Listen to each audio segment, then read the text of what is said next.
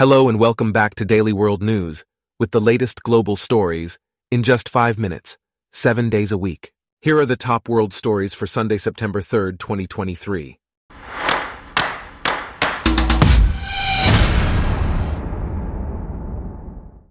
Today's episode is brought to you by Blogcast, your personalized audio feed, available on iPhone and Android. Russia claims to have thwarted another Ukrainian attack on the critical bridge connecting Crimea to Russia.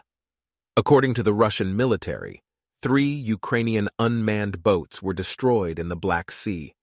Ukraine has not commented on whether its drones targeted the bridge, but Ukrainian officials have previously stated that destroying the bridge is a strategic priority.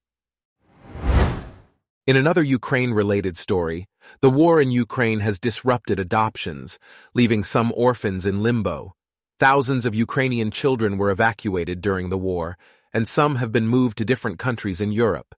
The Zimmermans, an American couple, keep in contact with three Ukrainian children they were in the process of adopting, who are now in Italy.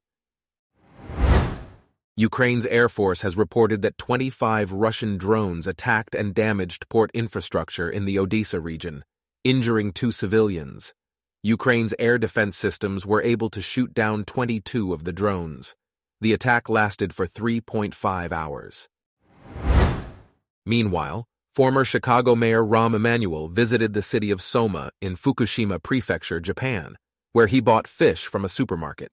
The fish was caught near the Fukushima Daiichi nuclear power plant, which continues to produce wastewater. South Koreans have criticized Japan's plan to discharge the wastewater, and Japanese fishermen are concerned that it will make their products undesirable. The Bolivian government has acknowledged that the country is becoming a production hub for cocaine, rather than just a transport hub and grower of coca leaves.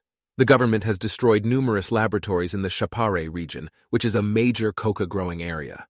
This acknowledgement highlights the pressure the government faces to tackle the issue and the tensions between President Luis Arce and former President Evo Morales.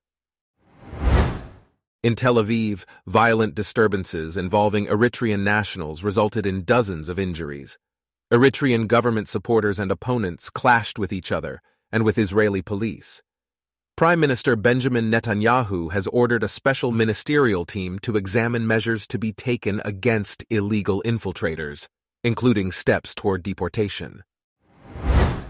Turkey is celebrating the success of its national women's volleyball team, which has become a symbol of female empowerment in a country facing multiple crises.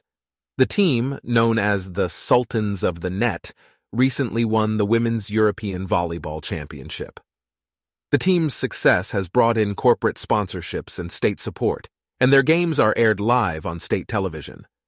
The players do not cover their hair or wear concealing clothing, challenging traditional gender norms. In Denmark, scientists have recreated an ancient Egyptian aroma from canopic jars that were used to store the organs of a noblewoman named Senetne. The scent will be added to an exhibit at the Moesgaard Museum.